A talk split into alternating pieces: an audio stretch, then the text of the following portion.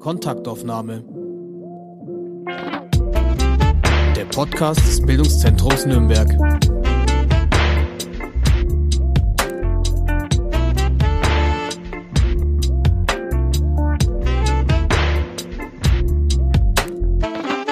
Herzlich willkommen zu einer neuen Kontaktaufnahme. Mein Name ist Anne Wasmuth und ich bin heute mit Franziska Franzi Busse im Gespräch. Hallo.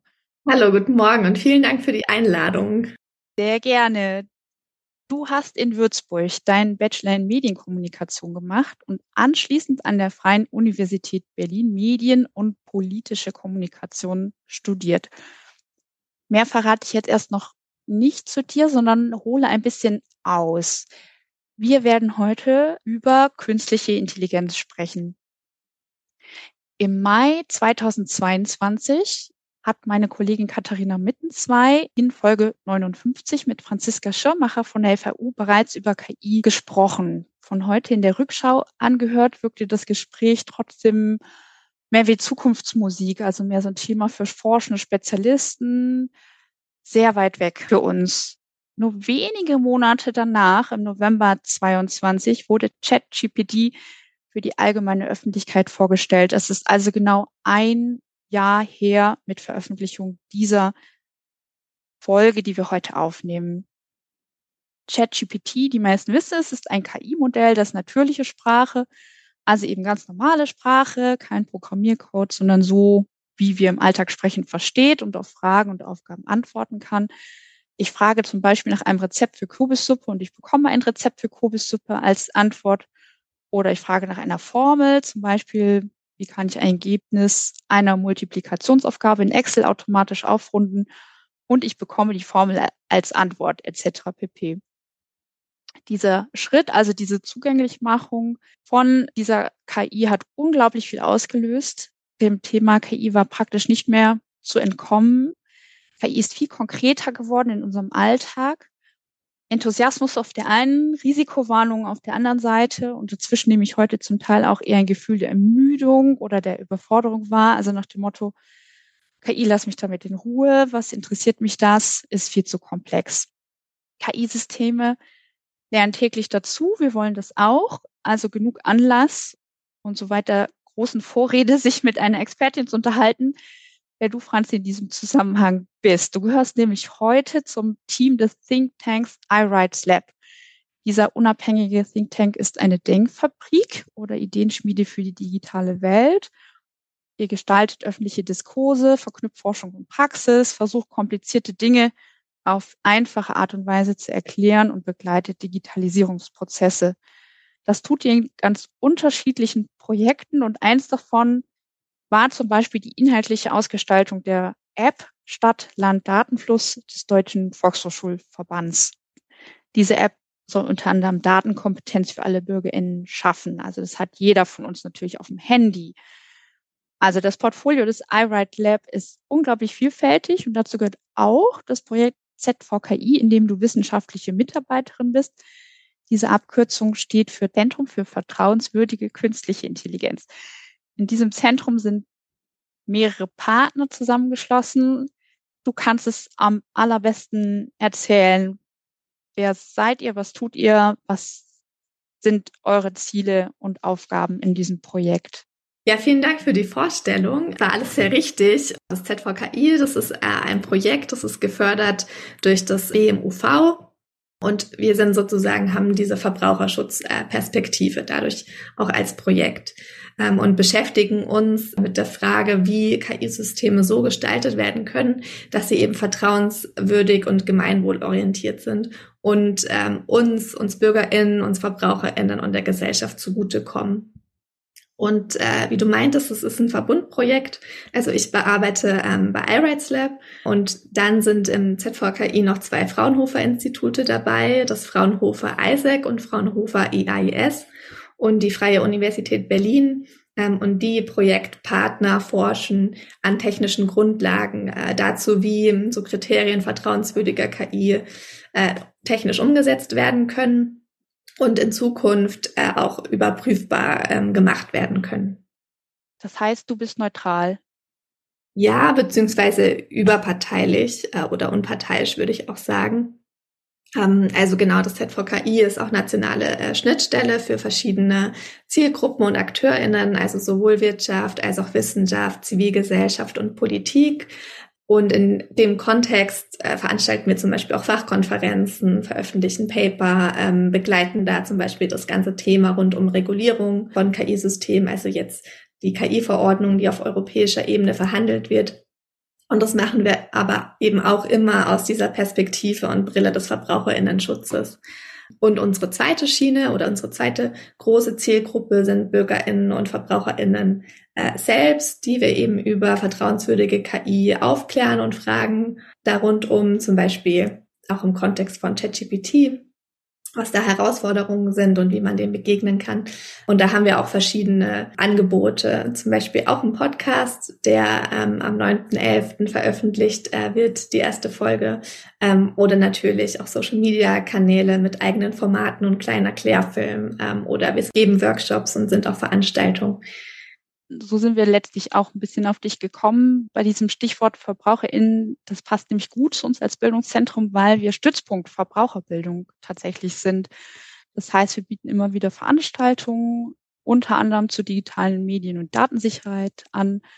Einfach auch ähm, Veranstaltungen, die neutrale, überparteiliche Informationen bieten sollen. Und ähm, noch was anderes in deinem Lebenslauf ähm, hat dich prädestiniert für dieses Gespräch du bist Schafkopfspielerin. Ja. Also absolut fränkisches Kulturgut, was du betreibst. Das kommt, äh, du bist vor den Toren Nürnbergs geboren, stimmt's? Ja, das stimmt. Ich bin in der Nähe von Nürnberg aufgewachsen und äh, lebe inzwischen in Berlin, aber das Schafkopfen mir natürlich beibehalten und habe hier in Berlin natürlich auch meine Schafkopfrunde ich habe mir von ChatGPT auch nochmal die Schafkopfregeln erklären lassen. Das klang alles relativ valide, so wie ich es auch in Erinnerung hatte. Tatsächlich haderig bei ChatGPT aber immer wieder und immer noch. Ich habe natürlich versucht, mir die Arbeit zu dieser Folge möglichst einfach zu machen und mir die Moderation durch die KI schreiben zu lassen. Aus meiner Sicht ist das total in die Hose gegangen. Ich hatte gleich zwei Themen. Das erste, darf ich das überhaupt? Also so mit dienstlicher Adresse etc. Also da war gleich so eine Schranke im Kopf. Ich habe gedacht, Halleluja, Digitalisierung, Medienkompetenz in Deutschland. Ich mache lieber gar nicht erst mit. Ist das ein Problem, mit dem ihr auch bei euren Projekten zu tun habt? Also erst einmal die Frage des Zugangs überhaupt. Ja, es ist, es ist auch ein Teilaspekt unserer Arbeit. Grundsätzlich schauen wir uns viel auch an, welche gesellschaftlichen ähm, Auswirkungen verschiedene KI-Systeme haben. Zum Beispiel bei ChatGPT, das meintest du schon, ist eben auch ein Problem, ähm, dass die Daten, die wir da eingeben oder wenn man eine Moderation sich schreiben lässt, muss man ja Fragen stellen und du meintest auch mit der Dienstadresse, äh, das sind alles Daten, die OpenAI dann für das Training weiterverwenden kann der Anwendungen. Also alles, was ich in die Textfelder eingebe, kann irgendwie weiterverwertet werden. Ähm, und deswegen finde ich das gar nicht unbedingt so eine Schranke im Kopf, sondern schon legitim Punkt, dass man sich überlegen muss, einfach, ob man bestimmte Daten ähm, reingeben möchte, vor allem personenbezogene Daten von sich selbst oder auch von, von anderen Personen oder KollegInnen. Mhm. Ja, und das, du hast es jetzt schon gesagt. Das zweite war tatsächlich, wie spreche ich mit der KI? Im Kopf bekommt diese künstliche Intelligenz ja sowas Menschenähnliches. Also ich versuche freundlich zu sein, ich bitte um etwas, das schlägt sich auch in der Abbildung von KI nieder. Also meistens doch irgend so ein Bild eines vermenschlichten Roboters. Welche Vorstellung, welches Bild sagt ihr ist eigentlich das, was man vermitteln muss? Eben das Gegenteil von so einem vermenschlichten Roboter, würde ich sagen. Grundsätzlich sind KI-Systeme ähm, einfach Modelle, also mathematische oder statistische Modelle, die jetzt im Fall von ChatGPTs wie Outputs erstellen oder generieren, die irgendwie unseren menschlichen Sinnzusammenhängen oft entsprechen oder grammatikalisch auch sehr hochwertig sind oft. Ähm, aber es beruht nicht darauf, dass ChatGPT irgendeine Form von Sprachverständnis hat, sondern auf der speziellen Trainingsweise, wie solche großen KI-Modelle äh, trainiert werden Die greifen eben zum Beispiel unter anderem auf unzählige äh, Datenmengen aus dem Internet zurück und werden mit diesen Datenmengen auch trainiert und leiten daraus wiederum dann äh, Regeln ab, nach denen sie diese Outputs generieren. Und deswegen sind die dann so menschenähnlich oder der menschlichen Sprache ähnlich. Genau, aber sind explizit steckt da kein Bewusstsein oder irgendeine Form von größerem Verständnis dahinter. Mhm. Also sind so trotzdem diese Bilder, die man so sieht, wenn in den Medien über KI gesprochen wird, das, das stimmt eigentlich nicht, wenn man dann halt so einen so einen Roboter sieht oder sowas, weil es im Endeffekt ist es einfach nur ein Algorithmus, der gut mit Datensätzen umgehen kann, oder? Ja, genau. Das ist gut auf den Punkt gebracht. Ja. Und um auch nochmal bei ChatGPT zu bleiben, wenn ich also sage, ChatGPT lügt, weil eben manche ausgebende Texte ja auch wirklich ausgesprochenen Unsinn behaupten, dann stimmt die Aussage ja schon dann in sich eigentlich nicht, oder? Nee, ist, ja, richtig, weil ChatGPT Lügen würde ja eine Intention irgendwie beinhalten. Das ist ja was, was ein Mensch mit Absicht macht, um irgendwie was zu verschleiern oder so.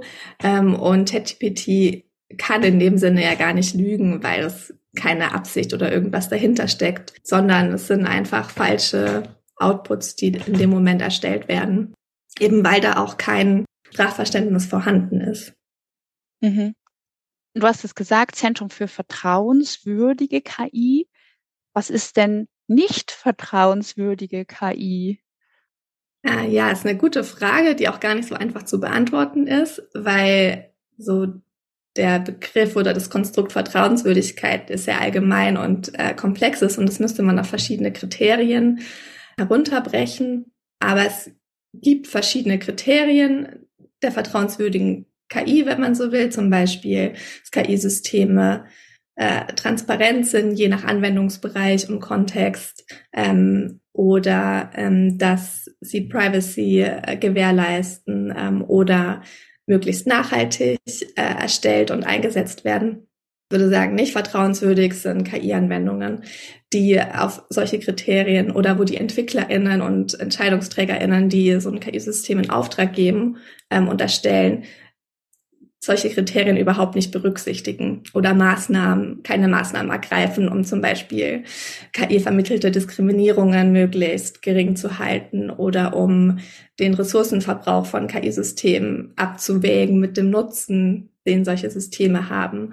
Ähm, oder nicht vertrauenswürdig würde ich auch KI-Anwendungen ansehen, die unter prekären Arbeitsbedingungen zum Beispiel erstellt werden habe ich da denn eine Chance als Verbraucherin, das irgendwie erkennen zu können?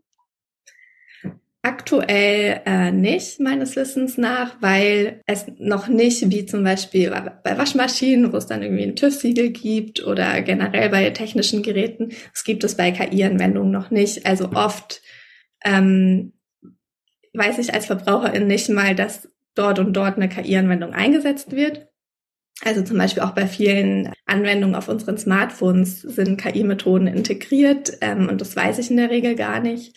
Ähm, Im Fall von ChatGPT weiß ich jetzt, dass da, äh, dass es eine KI-Anwendung ist, ähm, aber auch da ist irgendwie vieles nicht bekannt über die Anwendung an sich. Also ich weiß als Verbraucherin nicht unbedingt, unter welchen Bedingungen, unter welchen Arbeitsbedingungen es hergestellt wurde oder niemand weiß konkret, was die Datengrundlagen ähm, alles umfasst oder inwieweit da Maßnahmen ergriffen wurden, um KI-vermittelte Diskriminierungen möglichst zu verringern.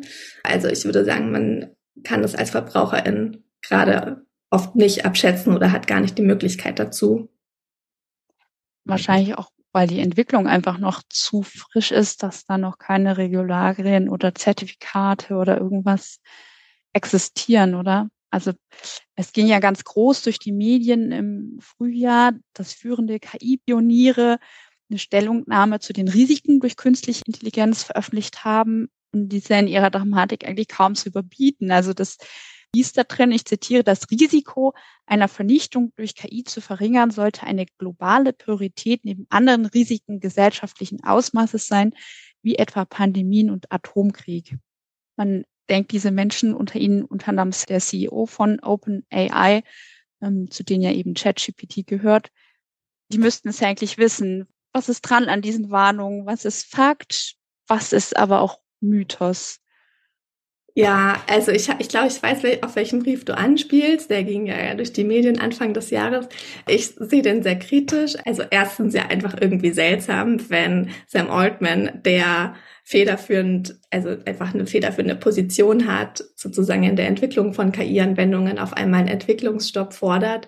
Ähm, und ich würde es eher so interpretieren, dass es wie so eine Seite der gleichen Medaille ist. Also zum einen gibt es so diese Allheiß- oder Heißversprechen, dass KI-Anwendungen ähm, uns unterstützen und immer besser werden und äh, überhaupt. Und auf der anderen Seite dann eben diesen offenen Brief, wo KI als so eine ganz große Men Gefahr für, für Menschen und Menschenleben konstruiert wird.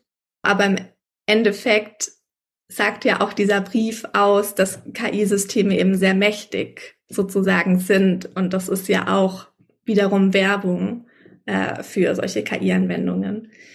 Das wäre meine Interpretation. Und auch ein Entwicklungsstopp von einem halben Jahr wird ja nichts ändern. Dann ist es, haben wir eine Pause von sechs Monaten, aber die Entwicklung stoppt ja nicht einfach so dadurch.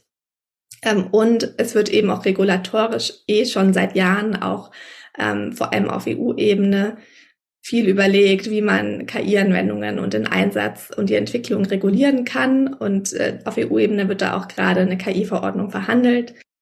Genau. Mhm. Ich würde gerne nochmal zurück zu meinem gescheiterten Versuch, die Moderation für diesen Podcast schreiben zu lassen. Zwei Möglichkeiten. Lag es an mir oder an der KI. Worauf ich hinaus will, was nützt eine KI, wenn ich sie nicht bedienen kann? In diesem Fall war meine Bedienkompetenz im Hinblick aufs Prompten, also der Anweisung oder Eingabe an die KI, ähm, ja, wahrscheinlich ausbaufähig. Und das ist ja jetzt nur ein Beispiel und es gibt so unendlich viele andere KI-Anwendungen neben diesem Textmodell.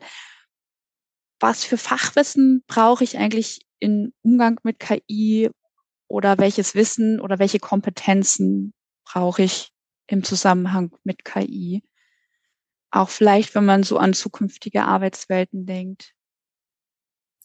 Hm, ich glaube, was es auf jeden Fall äh, braucht, ist sozusagen eine kritische Reflexion einfach auch von den Ergebnissen oder generell, ob ich äh, in, jetzt in dem Kontext ein KI-System nutzen sollte oder nicht oder wie ich mit den Ergebnissen davon umgehe. Also ich glaube, das ist eigentlich so, oder sehe ich als sehr relevanten Skill ein oder dieses Reflexionsfähigkeit dazu haben und sich beizubehalten. Also eben zum Beispiel, wenn man sich eine Moderation von KI-Anwendungen schreiben lässt, es nicht unhinterfragt zu übernehmen. Das hast du ja auch nicht gemacht, sondern zu überprüfen. Im Zweifelsfall sind da falsche Inhalte enthalten oder falsche Fakten oder es können auch diskriminierende Inhalte da drin vorhanden sein, dass man das einfach äh, nicht unhinterfragt übernimmt. Und von der Nutzung an sich macht es auf jeden Fall auch Sinn, wenn man mit äh, KI-Tools arbeiten möchte, das einfach zu üben oder da einen Workshop zu besuchen oder sich Erklärvideos anzuschauen, zum Beispiel zu Prompting. Das ist jetzt überhaupt nicht mein Fachgebiet, aber da gibt es ja auch tausend äh, Tipps und Tricks mhm. ähm, und Do's und Downs und Webseiten und Erklärvideos. Das kann man auf jeden Fall machen und würde ich auch empfehlen. Und ähm, im schulischen Kontext ist es natürlich auch super wichtig, als Lehrkraft irgendwie diese Themen und auch neue KI-Tools zu begleiten. Und auch nicht nur damit, dass man das halt gemeinsam übt mit den SchülerInnen, sondern eben genau auch diese Reflexion dazu immer einbaut oder Themen, gesellschaftliche Themen, die damit zusammenhängen, wie zum Beispiel auch im Fall von ChatGPT die mögliche Verbreitung von Desinformation. Hm. Also nur weil es künstliche Intelligenz heißt, kann ich nicht einfach davon ausgehen, das funktioniert dann schon irgendwie alles. Und im Unterschied, wie wenn ich jetzt eine Textverarbeitungsschulung mache, wo ich klar mache es so, mache es so, mache es so, wenn du das machst, passiert das, braucht man noch viel stärker sozusagen bei KI diese Metaebene. Ja, genau. Hm. Wobei es, glaube, auch immer abhängt von dem jeweiligen Tool, äh, mhm. das ich benutze natürlich. Das kann man vielleicht so pauschal gar nicht sagen. Ja. Okay. Und vielleicht darf ich auch noch ergänzen, dass je nach Aufgabe es auch Sinn machen kann, ja keine KI-Anwendung zu benutzen. Also nur weil ich es theoretisch kann, erleichtert es meine Arbeit ja vielleicht gar nicht unbedingt.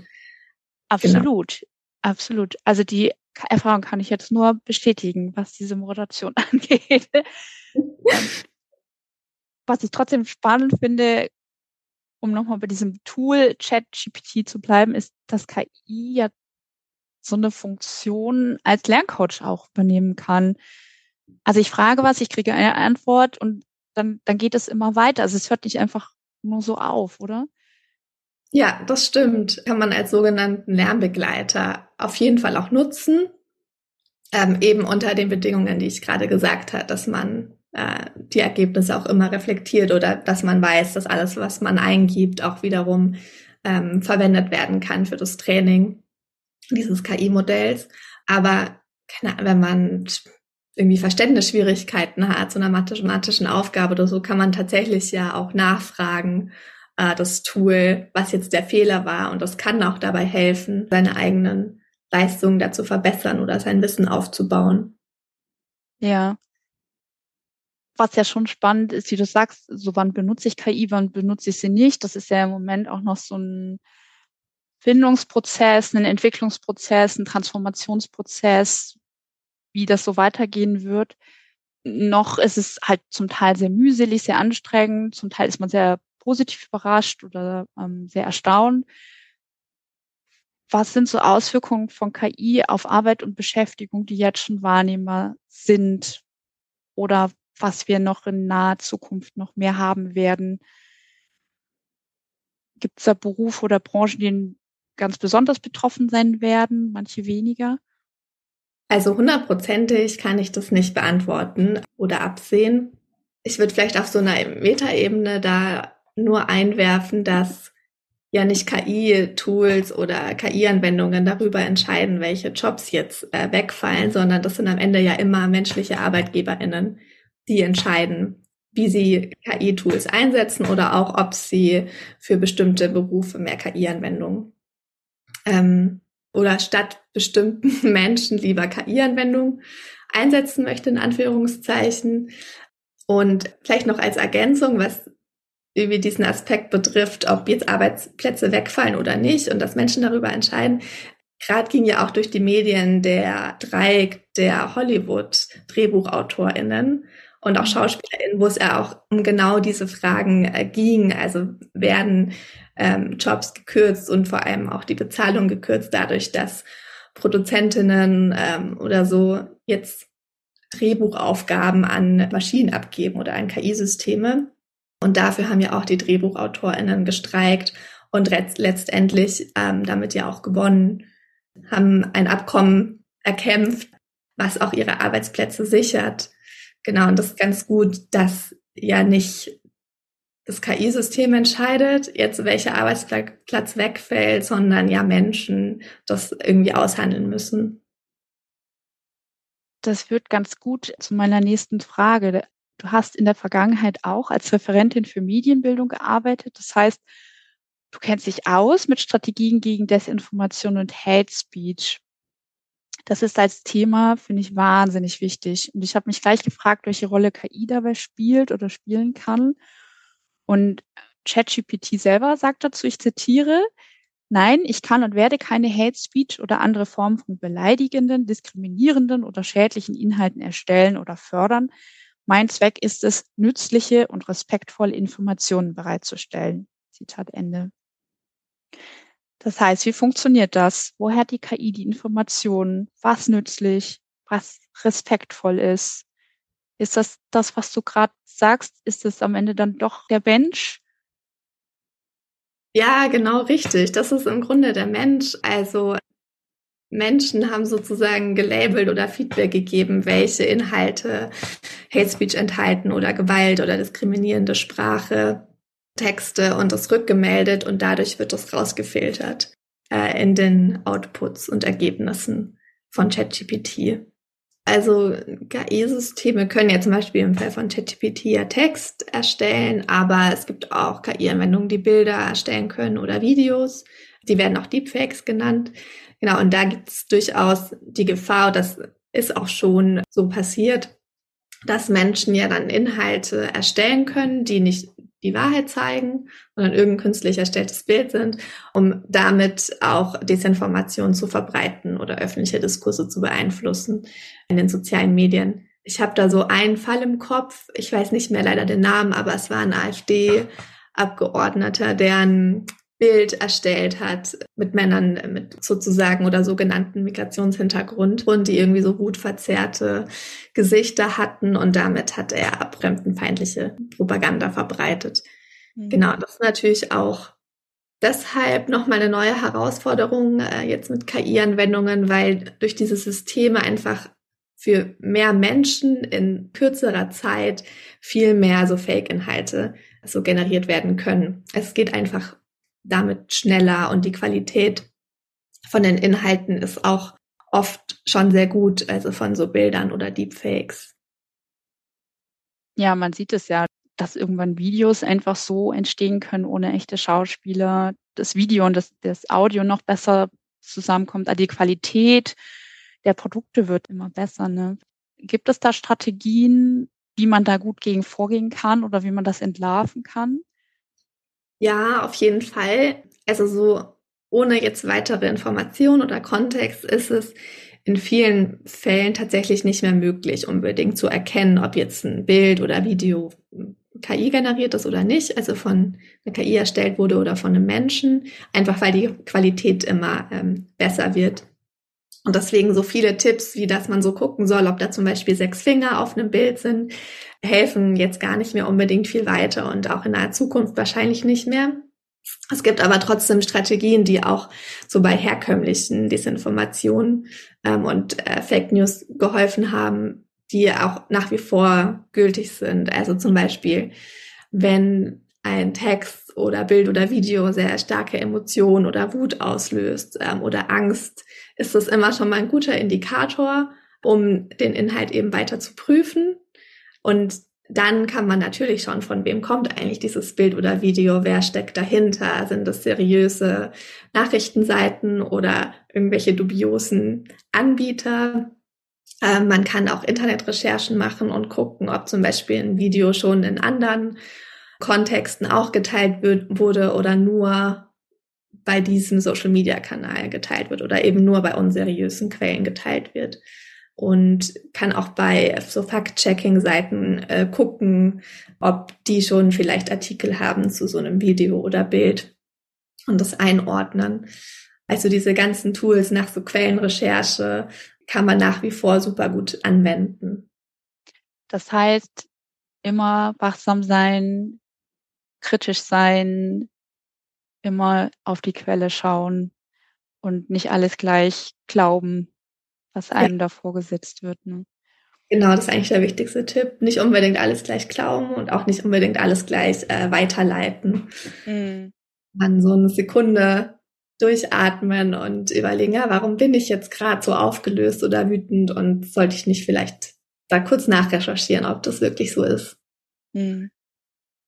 Hm, man kennt ja diese Diskussionen jetzt auch von YouTube oder anderen Social-Media-Kanälen, wo es auch ganze Firmen gibt, wo Menschen sitzen, die Videos rausfiltern, wo Gewalt gezeigt wird und was zum Teil ja auch kritisch ist, weil auch Videos, die Kriegsverbrechen dokumentieren, dadurch vielleicht getilgt werden. Also es ist ja eine wahnsinnig schwierige verantwortungsvolle und, und wirklich komplexe Sache. Also wenn mir ChatGPT das so antwortet, dann hört sich das so, so einfach an und so klar, aber so in der, in der Folge so, so einfach und so klar ist es eigentlich gar nicht, oder? Ja, voll. Weil wer entscheidet, was jetzt als Gewalt zählt und was nicht oder als schädlicher Inhalt zählen da zum Beispiel schon äh, Brustnippel dazu oder nicht.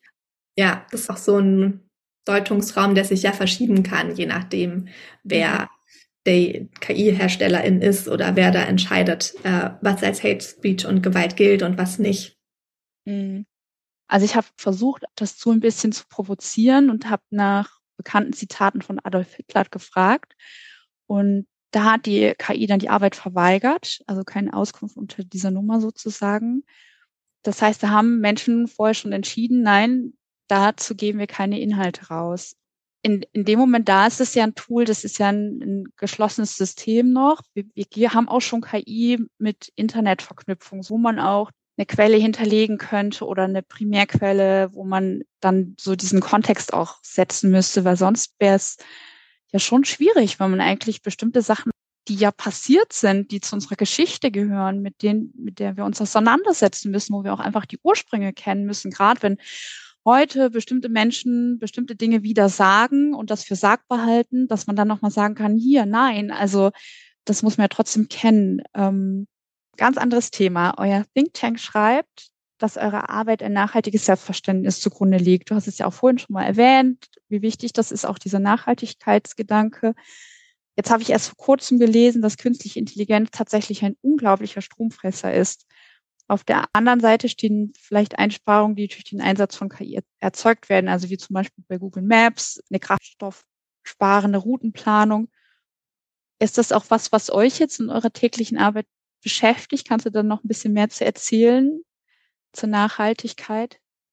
Hm, wir haben uns erst vor kurzem beschäftigt, so mit dem Thema, wie nachhaltig sind eigentlich so komplexe KI-Systeme, sogenannte Basismodelle, so Modelle, die man für die für viele verschiedene Aufgaben sozusagen grundsätzlich eingesetzt werden können. Und äh, ChatGPT basiert auch auf so einem komplexen, auf so einer komplexen KI-Grundlage. Wir haben uns vor allem damit auseinandergesetzt, wie nachhaltig sind, ist die Entwicklung und der Einsatz solcher Systeme, also sowohl sozial, ökologisch und ökonomisch. Und wie könnte man sie auch noch nachhaltiger gestalten oder entwickeln, weil, so wie du meintest gerade, brauchen so komplexe KI-Systeme in der Entwicklung zum Beispiel sehr viel Ressourcen und auch Energie. Genau, und da gibt es auch so verschiedene Lösungsansätze. Zum Beispiel, dass man also, dass man einfach abwägt vor Entwicklung, wie komplex muss das KI-System eigentlich sein und wie kann ich das vielleicht auch schlanker machen? Oder welche Modellarchitektur braucht vielleicht auch weniger Energie? Das nur als kleines Beispiel. Hast du irgendein Lieblings-KI-Tool? Ja, ich glaube, mein Lieblings-KI-Tool ist wirklich DeepL. Mm, mhm. Ja, wenn ich Sachen auf Englisch schreiben muss oder Übersetzungen, weil das mir tatsächlich sehr, sehr viel Arbeit abnimmt und ähm, ich dann eben nur noch Korrektur lesen muss und noch einzelne Sachen irgendwie anpasse oder Wordings. Ja, aber nicht den ganzen Text selbst übersetzen muss ist schon sehr, sehr praktisch, das stimmt. Ja, KI ist Teil der Realität, Teil dessen, wie wir gegenwärtig und in Zukunft noch viel stärker leben und arbeiten werden. Und auch diese Podcast-Folge kommt nicht ohne KI aus. Bei der Recherche, zum Beispiel durch das Zusammenfassen von Dokumenten oder Websites, bei der Konzeption der Moderation, auch wenn das ja grandios gescheitert ist, bei der Aufnahme und auch in der Postproduktion bei der Bearbeitung der Audiodatei, beziehungsweise hoffentlich bei der Erstellung eines Transkripts. Was tatsächlich echt ist, ist ein Coverbild. Das haben wir nicht über Midjourney oder ein anderes Bildgenerierungstool erstellt. Da war ein echter Fotograf am Werk. Genauso echt ist mein Dank. Da bin ich übrigens auch grandios gescheitert. Das hätte grauenvoll geklungen, wenn ich den KI-Text genommen hätte. Deshalb bin echt und mit allen meinen M's und Äs, die ich zu bieten habe, danke dir, Franzi. Danke, dass du dir Zeit genommen hast, uns ein bisschen aufzuklären über künstliche Intelligenz.